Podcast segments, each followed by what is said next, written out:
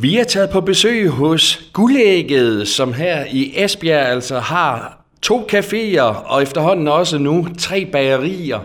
Og vi er faktisk taget forbi hos den nyeste af dem, bageriet her, som ligger på Strandby Kirkevej 258, hvor vi altså nu kan sige godmorgen til indehaver Mark Mikkelsen. Godmorgen, Søren.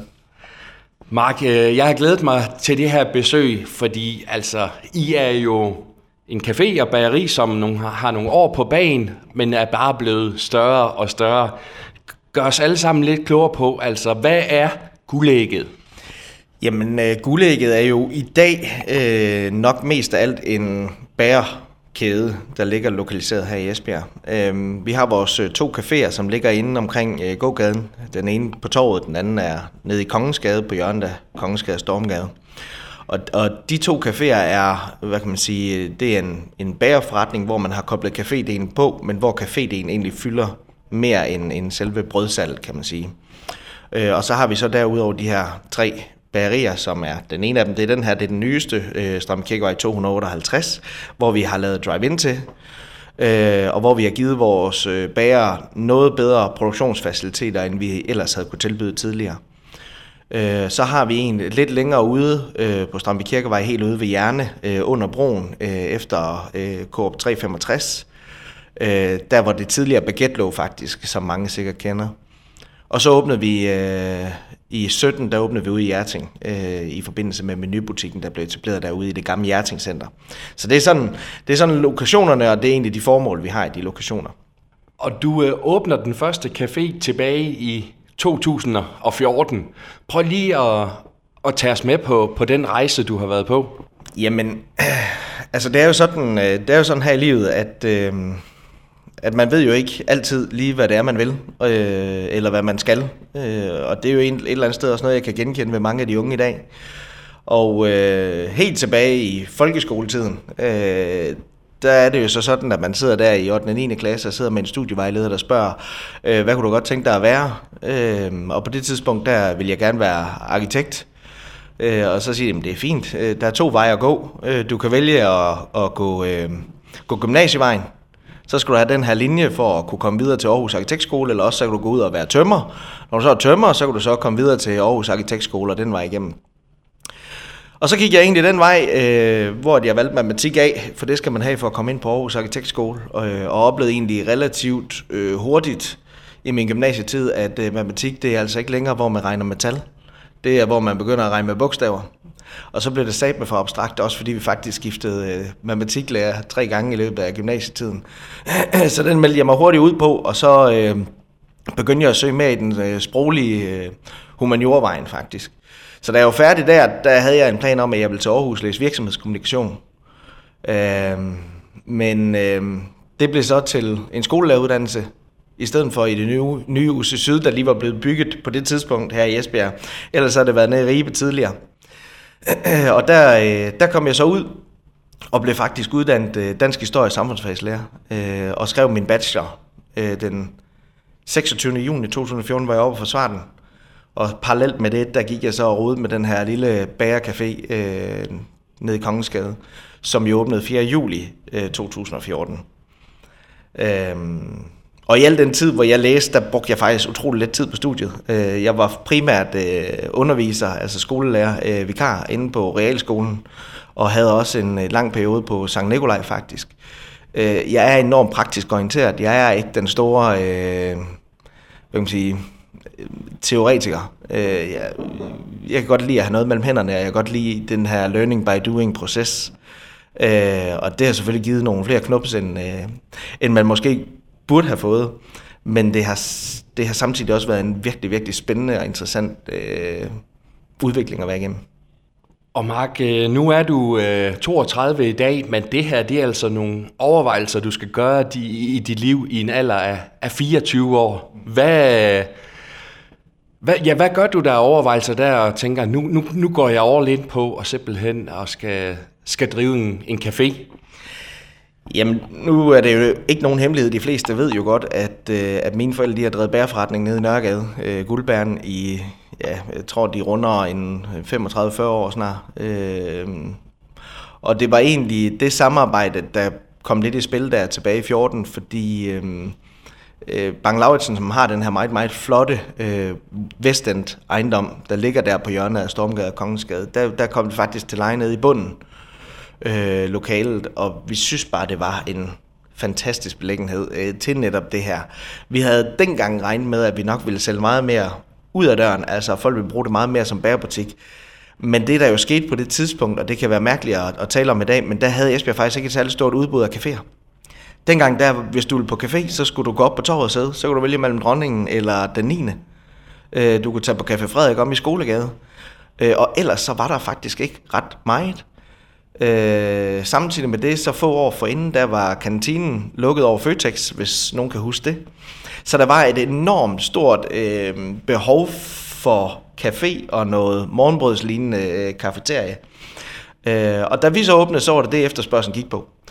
Så der var rigtig mange, der stod i kø og skulle øh, have sandwich og salater og smoothies og sådan noget. Og det er bare en ekspedition, der tager lang tid i forhold til at gå til en bager, hvor det går rimelig tjept. Øh, så vi mistede hurtigt vores bagerkunder, fordi folk de ville ind og bruge caféen i stedet for. Og det er ikke fordi, der var noget galt i det. Det var bare noget helt andet, end, øh, end det vi havde regnet med. Og øh, ja, øh, så skår der jo noget tid, og, og øh, vi mangler plads dernede. Altså til dem, der har været der, der ved de godt, at der ikke er meget andet end 26 pladser indenfor, og så havde vi lidt udenfor. Øh, og vi gik faktisk i gang med at snakke med Bang Lauritsen, om vi skulle grave ud i kælderen og lave to etager.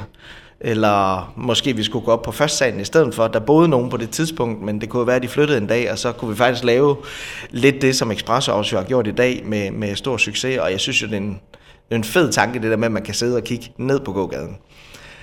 Øh, men ingen af de muligheder kom sådan til at blive forløst, og så sker der det i 16, at vi ser buksetollen, de flytter op fra torvet af. Øhm, og der var vi hurtigt ved en havelåge og, øhm, og fik fat i Christian Villemo, som godt kunne se en, en mulighed i, at vi skulle derop og være noget andet end det, der var der i forvejen. Øh, og så åbnede vi jo der øh, i maj 2016. Øh, ja, det er sådan historien bag caféerne, sådan lidt kort opridset.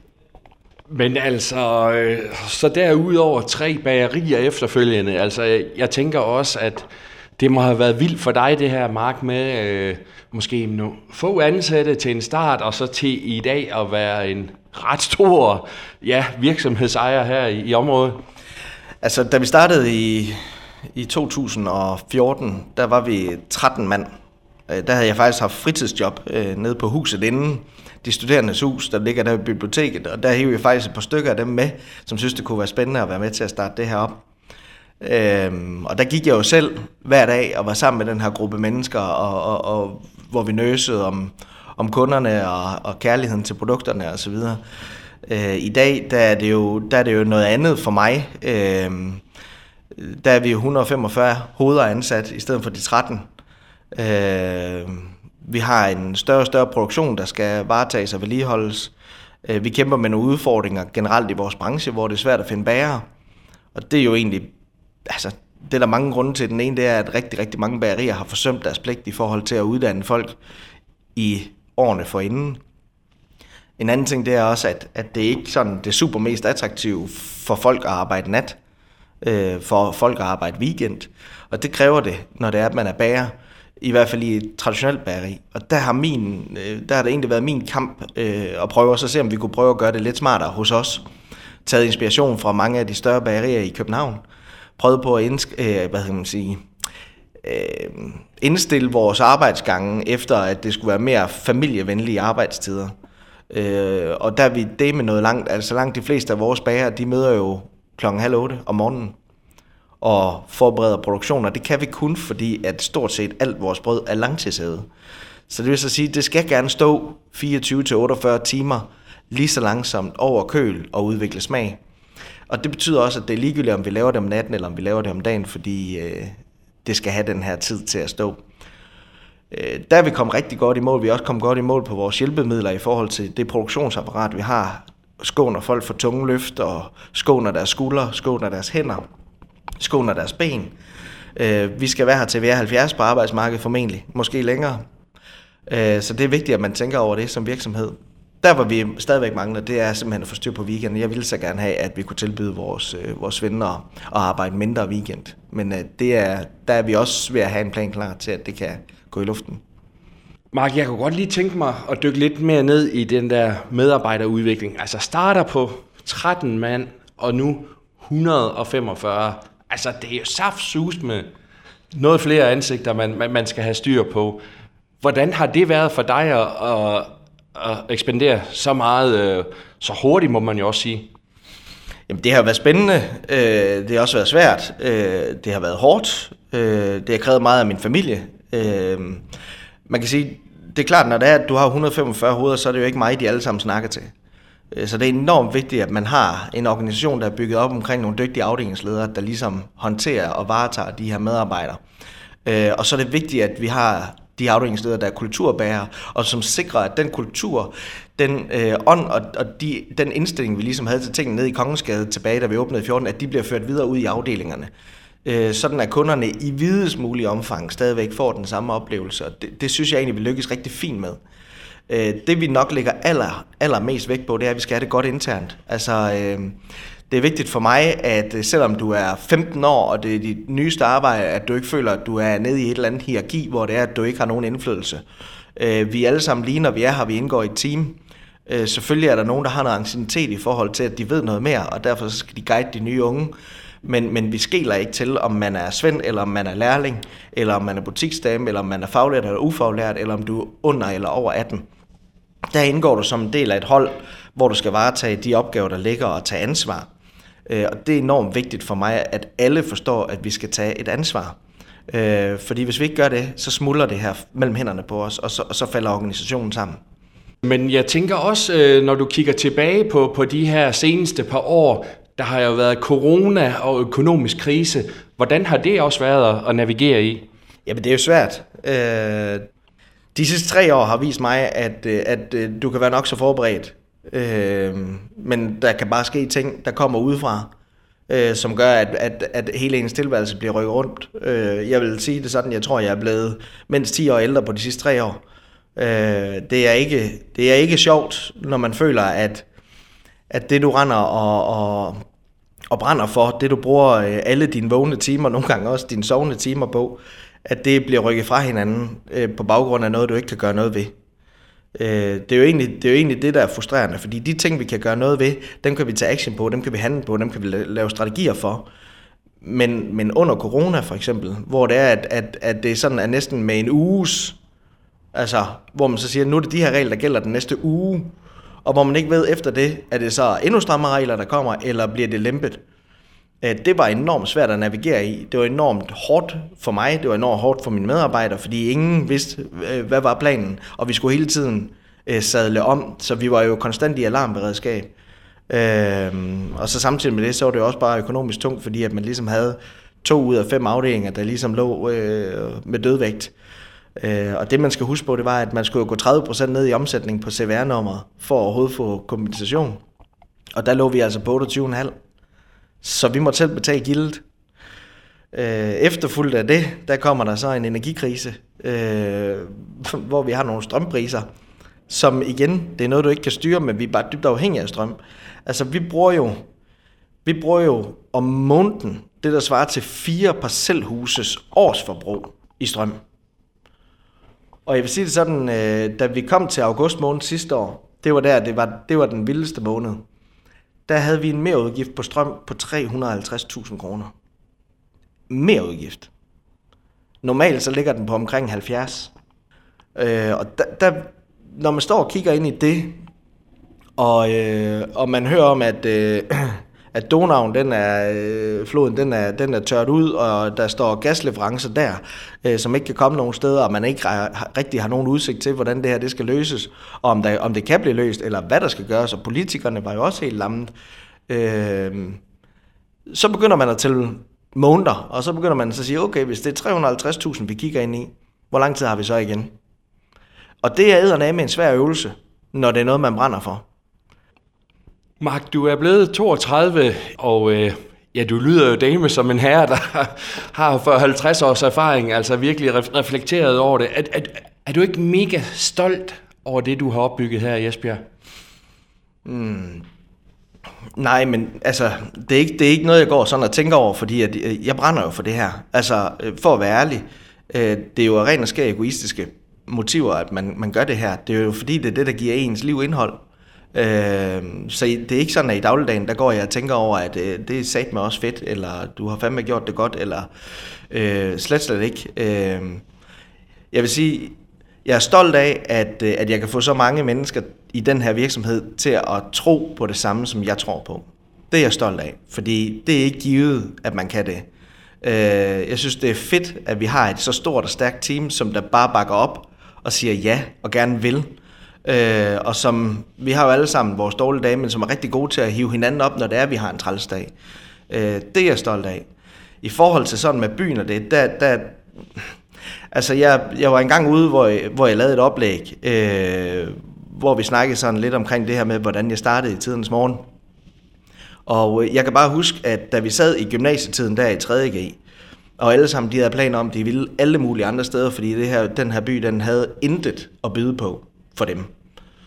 Øh, der havde vi lange diskussioner, og ja, faktisk med to af mine rigtig gode kammerater fra gymnasietiden, der sad vi nogle gange sen aften, øh, efter vi havde fået et par øl, øh, og virkelig gennemdiskuteret det her. De er i dag også rejst fra byen, men, men hvor jeg så siger, men det er jo egentlig interessant, at den her by, som har givet os så meget, at vi overhovedet ikke ændre og give den noget igen. Så hvis det, er, at vi, hvis det er, at vi rent faktisk føler, at den her by mangler noget, så har vi måske en forpligtelse til at blive og skabe det, fordi så er der andre, der kan få glæde af det i fremtiden.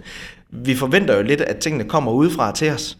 Altså, at det her leben, den her kultur, de her oplevelser, eller hvad det måtte være, at det, det er der nogen, der må komme og servere for os, sådan vi synes, det er fedt at blive her, fordi det er et privilegium for vores by, at vi vælger at blive. Men der synes jeg jo, man skal gå ind og tage et ansvar og sige, at hvis der er, at vi mangler flere diskoteker, så er der jo nogen, der må åbne de diskoteker, og det kan da ikke være andre end os selv. Og Mark, øh, både café og bageri, øh, og går man ind på jeres hjemmeside, så, så står der meget tydeligt, vi brænder for godt håndværk. Hvad er det sådan, øh, du gerne har ville og mener, at I kan i dag hos, hos Guldægge? Hmm. Jamen altså, det gode håndværk, det er jo flere ting øh, i min optik. Altså, øh, for mig der er det den totale oplevelse af at købe øh, brød eller rundstykker, øh, som er det gode håndværk. Øh, det starter helt tilbage fra der, hvor vi vælger at købe vores mel. Altså, har du gjort dig nogle overvejelser, nogle tanker omkring, hvad er det for nogle meltyper, du vælger at bruge, eller hvor kommer mel fra? Øh, vi bruger dansk mel, Øh, en elefant nede fra Valsemøllen handler lokalt. Øh, ikke at det er givet, man kan sagtens bruge havnemøllerne eller mange andre, som også bruger dansk mel. Men det der er med den danske vedmel, at det er, at i Danmark der har vi faktisk en meget, meget stringent øh, holdning til landbruget. Og det vil så sige, at man undgår pesticider, man undgår sprøjtemidler, man undgår stråforkorter ved at bruge dansk mel, som er dyrere, Øh, men det er altså også noget, som er med til at bære folkesundheden videre øh, på den gode måde. Øh, Stroforkorter er faktisk, øh, har man fundet ud af, øh, en af de mest udbredte årsager til barnløshed. Øh, så det er altså relevant, at vi bruger en dyr dansk ved, i stedet for at gå ned og købe noget billigt tysk, som der er mange, der gør. Øh, og så når det er, man har valgt, hvilke mailtyper man vil bruge osv., så, videre, så er det jo vigtigt, at man går ind og så kigger på, hvordan er det så, vi bruger køretiden. Køretiden, det er, når det er, vi laver nej. Der er det vigtigt, at køretid, liggetid, øh, rasketid, øh, de bliver overholdt, øh, for simpelthen at få det rigtige produkt. Og så kommer vi til den sidste del, og det er nok øh, den vigtigste øh, i forhold til kundeoplevelsen i hvert fald, det er afbaningstiden. Altså, at, at brødet det bliver gyldent og lækkert, og det holder sig sprødt men også at det ikke bliver udtørt, sådan at det allerede på anden dagen, der er det et tørt stykke brød, som du har derhjemme i din skuff. Øh, og så kommer vi til den sidste del, det er servicen.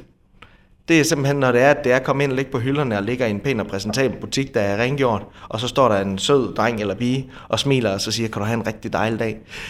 Der er håndværket fuldendt i min bog. Det er ikke nok bare, at det ligger så dejligt ud på hylden. Det skal simpelthen sendes i en pose og så med hjem på en god måde. Og måske man sådan lige kan fornemme det her lidt i baggrunden, så sidder vi jo altså lige ved det helt store maskineri herinde, altså bageriet. Og Mark, jeg kunne altså godt lige tænke mig, at du tog mig og, lytterne en tur med derind, og så lige gjorde os lidt klogere på det hele. Er, er du frisk på, at vi lige dribler derind? Ja, lad os gøre det. Ja. Kom. Ja.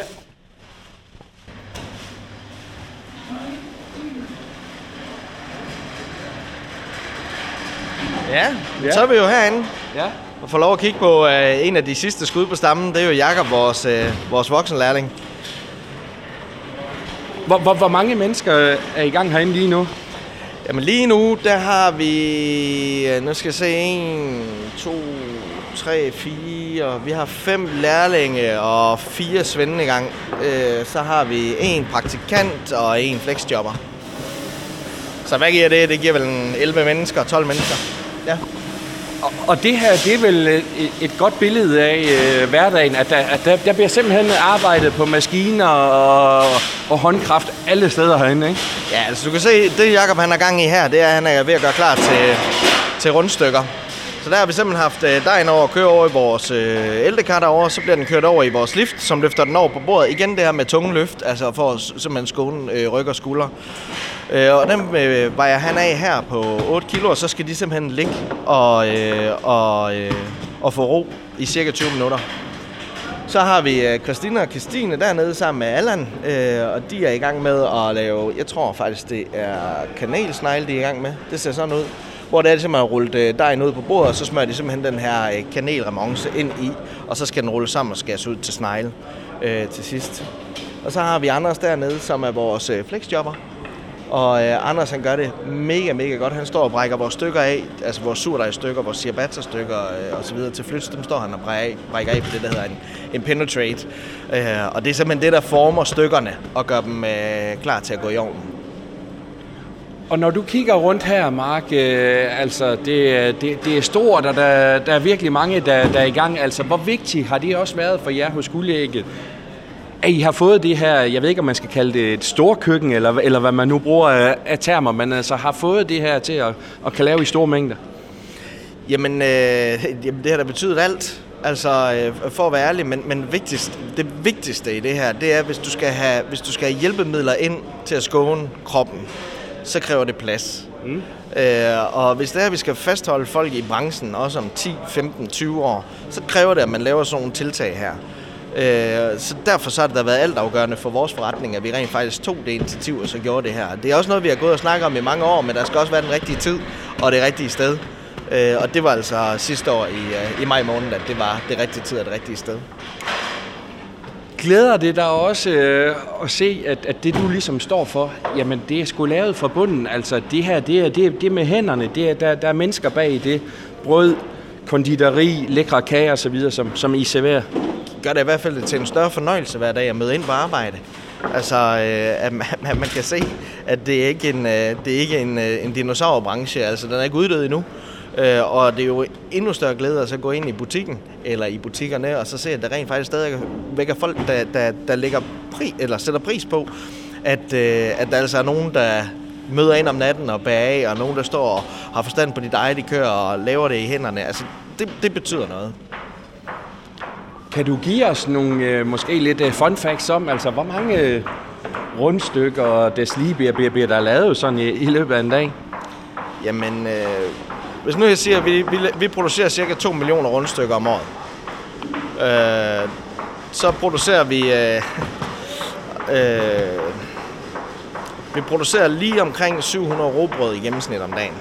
Øh, nogle, nogle måneder er det selvfølgelig mere end, end 700. For eksempel jul, der producerer vi jo over 1100. Ikke? Øh, så har vi, øh, jamen, hvad har vi ellers, der kunne være sjov? Jeg har ikke lige tallene på, hvor mange kanelsnegle øh, vi rent faktisk producerer, men jeg mener, at det er omkring 12-1300 i ugen. Jeg ved i hvert fald, at Birgis, der producerer vi cirka 2500 af hver slags i ugen.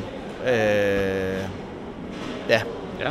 så der, er- der, er- der, er, der er selvfølgelig noget volumen på, og der er noget på, men det skal der også være, når det er, at man har et, et, et hold bestående af 15 mand, der rent faktisk producerer. Så er det klart, så skal der noget, noget mængde på. Øhm, så vi prøver at gå ud på lageret, så kan du se ja. det derude. Ja, ja. Yes, så er vi kommet på lageret. Jamen, det er vi. Og, øh, og altså, vi får jo vareleverance ind via Jyllandsgade. Og det er også den, den vej, vi egentlig transporterer egne varer ud. Øh, den måde, som, som vi gør det på her, øh, det er, at vi bager kun til vores egen afdeling på den her adresse. Og så har vi nogle købmænd, som vi leverer til, og det bærer vi også af her. Men ellers så gør vi faktisk øh, det, som er til fælles for alle andre bagerier. Altså, vi er jo forud. Det er jo ikke sådan noget med, at bageren møder ind klokken 1 om natten, og så starter han med at producere birkis, og bagefter det så går han over til kanelsnegler og så videre, så videre, så videre. Øh, det er jo, meget af det er jo lavet på forhånd, fordi det står langtidshæver på køl. Og det gør vi også her, så vi forproducerer egentlig alt, hvad vi har her, så kører vi det på køl, og så fra køl af, der bliver det transporteret ud i vores bagerafdelinger, altså hjerting og hjerne. Og derude, der går der så en bager og bærer det af. Så vi har jo frisk afbaning hvert evig eneste sted, hvor det er produceret dagen før herude. Øhm, og det er der ikke noget unormalt i. Der er ingen bager i dag, der møder ind om natten og, og, og bare starter med dig et, og så kører igennem. Og det er klart, fordi vi vil have langtidssæde produkter i dag. Det er det, der giver smag. Det er det, der giver det rigtige udtryk, og det er det, der giver en god score. Øh, så der er ingen bærer. Håber jeg ikke. Det er meget 80'er i hvert fald, hvis det er, at det er bare, hvor man kører dejen, og så får man det slået op, og så får man det bagt af. Øh, så man kan sige, at vi får et bedre produkt, og det giver et bedre flow i vores, øh, i vores arbejdsrytme, kan man sige. Og hvad kigger vi på her i, øh, på, på, på, på lageret? Jamen her der kigger vi på alle vores paller fyldt med øh, melsække. Vi har jo både silomel, og dem der ikke ved, hvad silomel er, det er, at vi har en stor silo stående herude bagved, hvor det er, at øh, valsemøllen kommer og fylder vedmel i. Vedmel er jo den, hvad kan man sige, den meltype, vi bruger aller, allermest. Men herude i forhold til paller, der har vi jo øh, rokerner og hørfrø, solsækkerner, græskerner og øh, halssigte. Alle vores meltyper, de kommer her i sække.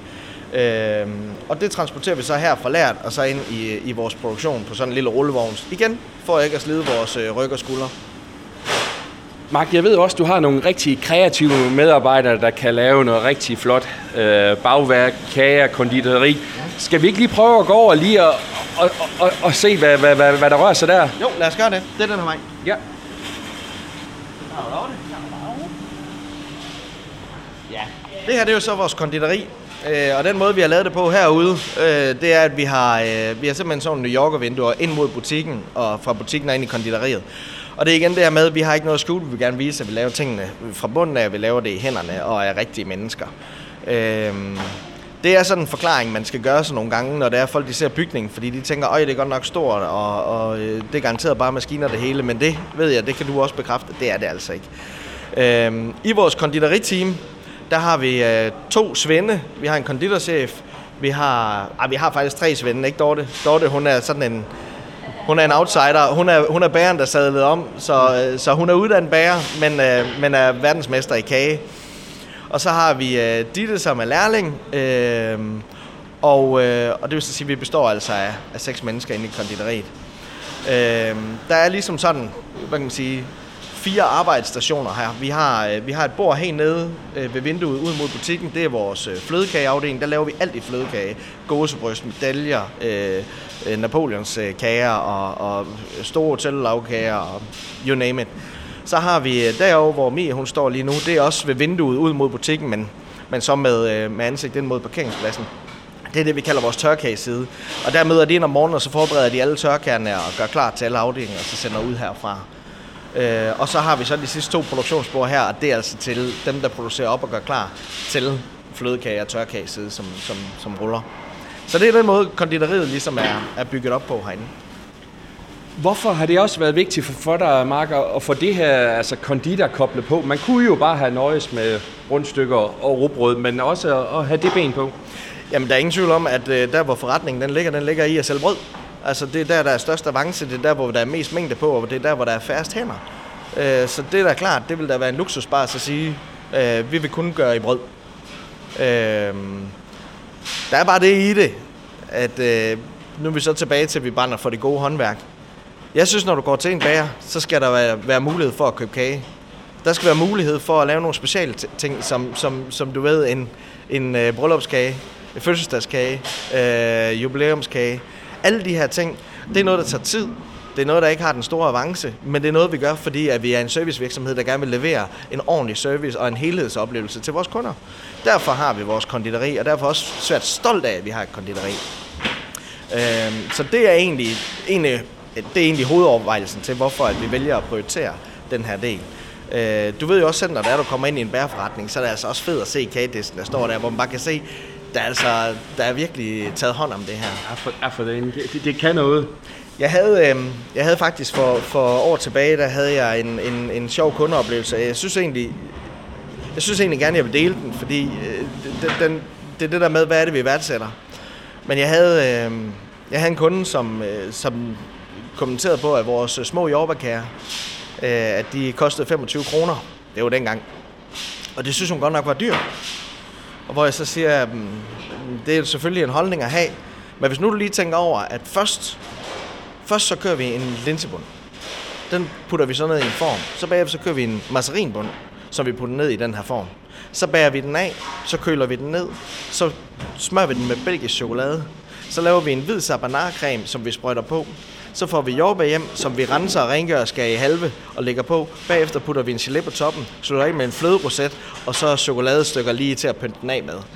Det koster 25 kroner, og alting er håndlavet. Hvad giver man for en magnumis på en tankstation, der er masseproduceret på en fabrik? Og det er jo egentlig det, jeg godt kunne tænke mig, at, at sådan, man lige fik nuancerne med. Fordi det, der egentlig koster, det er jo arbejdstiden i den opgave, der ligger at lave for eksempel en jordbærkage eller en hotelkage. Øh, og det, det tror jeg ikke altid folk er klar over, fordi vi er kommet i den her convenient øh, tilværelse, hvor det er, vi ser, at vi kan jo få den ene masse produceret ting efter den anden, øh, som koster det halve af, hvad det gør ved bæren. Men der er det altså heller ikke nogen, der har stået med omtanke og omhu, og rent faktisk kreeret et stykke, et, et produkt. Altså, øh, det er ikke bare en maskine. Så det er det, er det der... Det er den nuancering i debatten i forhold til priser hos banen, jeg godt kunne tænke mig at få med.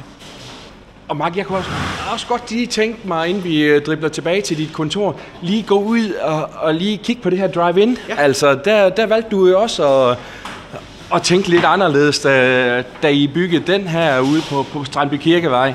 Og nu, øh, nu begiver vi os lige ud i, i butikken her, og så herover til drive-in-afdelingen, altså som folk, jeg kender fuldstændig ligesom på, på McDonald's og lige. Hvad, øh, hvad lå der tanker bag det, Mark? Jamen, nu skal det lige siges, at øh, drive-in-delen ved en bæreforretning er jo ikke, fordi det er sådan et, et totalt nyt koncept, kan man sige. Uh, en af de første, der gjorde det i Danmark, det var Sten Skallebæk nede i Haderslev. Øh, uh, Sten Skallebæk er jo uh, den ene af, af stifterne bag Lavkagehuset, uh, og han gjorde det jo med kæmpestor succes. Uh, Kai, uh, tidligere Kai, uh, lavede drive-in ude i Tarp, uh, og har jeg egentlig også et indtryk af, at jeg har haft rigtig, rigtig fin succes med det. Øh, det vi har gjort anderledes her, øh, det er, at det første du møder, når det er, du kører i drive-in, nu kan du se, der kommer en, en, en Toyota der, jamen den kører hen, og så tager den faktisk mod bestillingen på et øh, samtaleanlæg, ligesom ved McDonald's. Og der render øh, det gode personale, de render så rundt med headsets på, og kan faktisk betjene kunden, samtidig med, at du snakker med dem, pakke i pose osv. Og så kører du hen til næste vindue, hvor det er, at du så får udleveret din vare og betaler, og så er du videre. Og det gør egentlig, at vi sparer en, en, en tidsmæssig arbejdsgang i, at der ikke er en, der skal ind og betjene luge, og så først tage imod bestilling, og så hen og pakke. Vi kan gøre tingene øh, på samme tid. Så vi har faktisk en ekspeditionshastighed i vores drive-in på 1 minut og 5 sekunder. Ja, og nu øh, er der brød til, til kunden herude også, ja. mens, mens vi har snakket der. Altså, jeg, jeg synes, det er mega fedt. Ja, altså, jeg bruger det kun selv nu. Altså, jeg tror nok, det er det, jeg synes, der er det fedeste ved, at jeg har fået det, det er, at øh, når jeg kører ned og henter morgenbrød øh, lørdag og søndag, så kører jeg bare i drive-in. Jeg skal ikke engang ind. Jeg tager bare min øh, sutter på og øh, min pyjamas, og så sidder jeg ude i bilen, og så kører vi afsted. Og det er jo fantastisk, også nu, når jeg afleverer unger og sådan noget. Jeg skal ikke have dem ud af bilen og ind i autostol og alt det der. Vi bliver bare siddende i bilen for at håndtere det, vi skal, og så kører vi videre. Easy peasy. Mark, lad os sætte kursen ned mod, øh, mod dit øh, lille kontor her igen. Og, og så kan jeg ikke lade være med, altså nu går vi ind i butikken nu her, kommer forbi en masse rugbrød, og så synes jeg lige, vi stopper her, Mark. Fordi for ikke så lang tid siden, så valgte I jo at lave et samarbejde med Henne Kirkeby Kro. Hvad går det ud på? Altså, jeg tror, vi skal starte med at lave omvendt fortegn, fordi det var ikke mig, der valgte at indgå et samarbejde med Henne Kirkeby. Det, jeg, jeg ville have synes, det var fedt, hvis det ja. var sådan. Men, men øh, de stod i den situation, som rigtig, rigtig mange restauranter står i, det er, at øh, de mangler hænder, de mangler personale. Det er samme udfordring, vi står med i vores branche. Øh, og der blev jeg så kontaktet af Paul Cunningham, som havde hørt rigtig meget om vores øh, surdejsbrød. Øh, vi har sådan en mørk svejs i surdejsbrød. Og den kunne han egentlig godt tænke sig at få et par prøver af ud til ham. Og øh, det fik han ud, og han prøvede det på forskellige vis, og, øh, og det blev en rigtig, rigtig stor succes for ham. Øh, han fandt ud af, at han skulle ikke stå der og, og bruge ekstraordinært personale på, og, og gøre fordej klar, og lave, øh, lave selve dejen og bage det af, og alt det der. Så, øh, så de får for fra os af, øh, og... Øh, og det var han rigtig godt tilfreds med. Og så, så i samarbejdet der, der kom vi til at snakke om det her med, at øh, jeg, jeg ville helt vildt gerne lave et rugbrød øh, sammen med ham, hvis han var frisk på det. Øh, og det, det, det tog noget tid, det tog nogle måneder, hvor vi sådan skulle finde ud af, hvordan det var ledet, så vi kørte nogle forskellige prøver, og lige pludselig en dag, så sad den bare lige i skabet. Øh, og den har vi så på hylden i dag, det hedder vores øh, Henne Kirkeby Råbrød. Øh, og det er med friske forårsløg i, rigtig mange dejlige kerner, som der giver et godt bid. Og så har de lagt de blød i 48 timer, de her kerner, så brødet har altså også en lang holdbarhed på fugtighed. Og det er jo egentlig ting, som mange slås med, når det er, de køber rugbrød, det er, de føler, at det bliver hurtigt tør eller mugner for hurtigt. Men den her, den har altså en lang levetid og masser af smag. Men det fortæller vel også noget øh, om jer, Mark, det her med, at Henne Kirkeby Kro altså siger, jamen øh, det er selvfølgelig øh, det er da, det er da guldægget og Mark, vi skal, vi skal samarbejde med. Jamen selvfølgelig, øh, selvfølgelig gør det da det. Øhm, altså, jeg, jeg ved ikke lige, hvor han, øh, hvor han havde, altså, øh, hvad kan man sige, hvor han havde hørt om os henne, eller, eller hvordan, det var, hvordan det var løbet øh, af staben til at starte med. Øh, men jeg er bare glad for, at da vi bliver kontaktet, at vi så også kan levere øh, på de parametre, som de efterspurgte derude. Og øh, nu er det sådan, nu leverer vi både deres morgenbrød, altså vi laver sådan nogle små kuvertstykker øh, til dem, som de øh, bruger til deres morgenmadsgæster. Vi leverer surdejsbrød til dem. Øh, vi er i gang med at udvikle et lyst surdej, fordi det vil han også rigtig gerne have derude. Og det, som han siger, for ham der er det vigtigt, at surdejen, det er ikke en af de her store, tunge surdejsbrød, øh, fordi folk skal ikke spise sig med det i brød. Øh, og det, det er jo egentlig også lidt sjovt, fordi som man siger, når det er, at folk de skal ud på kronen og spise, så ved de godt, at vi skal have meget mad. Så de har ikke spist inden. Når det her brød så kommer ind, og der er smør til, så sker der nogle gange det, hvis det er brød, der er for tungt, at folk de simpelthen sidder og spiser sig halv med det i det, fordi de kan simpelthen ikke stoppe, når først de kommer i gang. Så der har vi fundet en god løsning, øh, og nu er vi så ved at udvikle det her anden lyse surdejsbrød til dem, øh, som også er en, er en spændende udviklingsproces. Så du har en masse idéer og tanker også, også fremad. Altså, du, du vil mere med, med guldægget, fornemmer jeg. Jamen, jeg, ja, ja det, selvfølgelig vil jeg det. Altså, øh, jeg er meget, meget dårlig til stillstand. Øh, det er nok også en kæmpe fejl ved mig. Altså, øh, det er ikke fordi, at øh, nok ikke er nok. Det er slet ikke det, det handler om. Det handler bare om, at, øh, at man gerne vil udvikle. Man vil gerne, øh, øh, ja, det ved jeg ikke, påvirke ting. Øh, på en positiv måde selvfølgelig. Øh, det er også derfor, jeg tit og ofte har involveret mig øh, i, i, hvordan byen udvikler sig. Øh, det er jo ikke fordi, at jeg tænker, at jeg ved bedst, men jeg synes jo også bare, at, at hvis man ser en by, hvor det er, at, at der kommer så mange input som overhovedet muligt, så giver vi jo også alle sammen noget mere. og så kan man vælge imellem alle de her inputs, der måtte komme, og så på den måde finder man måske den bedste løsning. Jeg tror ikke på, at jeg altid har den bedste løsning, men, men, men nogle gange, hvis du smider en idé på bordet, så kan den idé nogle gange afføde en anden idé hos et andet menneske. Og den idé, som de så kommer med, kan så være den bedste. Men, men hvis ikke den første idé, der var kommet på bordet, så havde det ikke lige tændt de der lamper hos den anden modpart. Så jeg synes bare, det er vigtigt, at man byder ind, og man er på, øh, og, og, og man vil være en del af, af medborgerskabet. Øh, for vi er ikke bare borgere, vi er medborgere, i min optik. Øh, så, så jeg tror bare, det er, en, det er sådan en karakterfejl, jeg har, at øh, jeg kan ikke lade være øh, og pille og ændre og udvikle. Ja. Og apropos idéer og nye tiltag, så er det jo lige om lidt, at der også kommer det her smagen af Vestkysten ud på, på Esbjerg Park. Der skal I også være med, stille op med en lille stand, viser hvad I kan. Hvorfor er det øh, vigtigt for jer? Jamen, for det første, så synes jeg jo, det er et super godt initiativ, som øh, Jeanette og, og Palle er kommet på derude øh, på Esbjerg Park. Øh, tænk sig at samle så mange lokale øh, virksomheder øh, under samme tag, øh, hvor det er, at vi for alvor viser, hvad det er, vi kan. Altså, det er jo bare fuldstændig i tråd med det her med, at vi skal være en kulturel oplevelsesby, at vi også kan rumme sådan noget der. Øh, jeg tror egentlig, der er mange i Esbjerg, der slet ikke er klar over, at vi for eksempel har et fantastisk sted, der hedder Mel for Forum, hvor det er, at det ligger lige herude, man kan køre ud, og man kan få noget lækre mailprodukter, og han bager også lidt af, så nu skal jeg lade være med at tale ham alt for meget op, fordi det kan jo være, at han, øh, han nubber mine kunder. Men, men vi har en lille lokal mølle, der går op i, hvad det er for noget mel, eller hvordan melen skal være. Øh, det tror jeg ikke, der er mange, der er klar over, at det er faktisk noget, Esbjerg kan. Øh, på samme måde så har vi jo Inghavegård, oste. Øh, det tror jeg heller ikke, der er mange, der lige tænker over, at det har vi altså. Det ligger lige herude, man kan gå ud og købe nogle lækre specialiteter og tage med hjem. Øh, ost nede i, i Torgade sælger faktisk en del af det også, så, så hvis der man ikke vil helt derude, så er det dernede. Men det kommer fra lokalområdet. Øh, og der synes jeg, det er fedt, at man samler det under et tag, og så siger, det her det er faktisk det, Esbjerg har at byde på. Og det kan jo være med til, at vi begynder at tale os selv lidt mere op. Fordi vi er jo nok øh, vores egen værste fjende, når det kommer til vores by. Øh, jeg tror, at de største kritikere af Esbjerg, det er Esbjergenserne selv. Og der kunne det være fedt, at vi får skabt flere af de her oplevelser, hvor det er, at man siger, hold kæft mand, prøv at tænke på, at vi har det her i vores område. Øh, se hvad vi kan, og lige få lidt stolthed ind, selvom det ikke er meget jysk at gøre, men hvor vi lige siger, vi kan jo godt. Og hvad vil I gerne vise her lørdag den, den 9. september ude på, på Esbjerg Park til, til smagen af Vestkysten? Ah, Jamen, vi er faktisk ikke engang så langt, at vi ikke engang nået endnu, hvor det er, vi så siger, hvad det er, vi godt kunne have med. Øh, altså, jeg er helt sikker på, at vi tager vores øh, kirkebyprodukter med. Øh, dem, vi har udviklet sammen med Paul Cunningham. Det er klart, det synes jeg er given.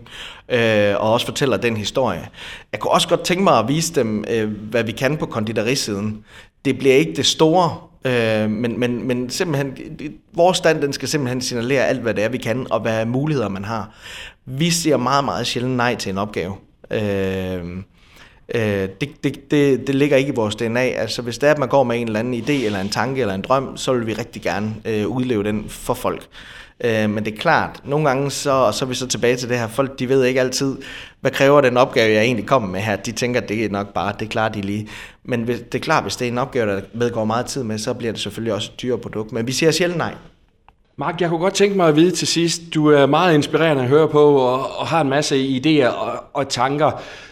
Du er ikke nervøs for, at bagerfaget, caféer og så videre bliver, bliver kvalt af, af store mastodonter om måske 5-10 år, som, som Bilka og andre, der, altså med, med, med bake-off. Altså bageren overlever også på sigt.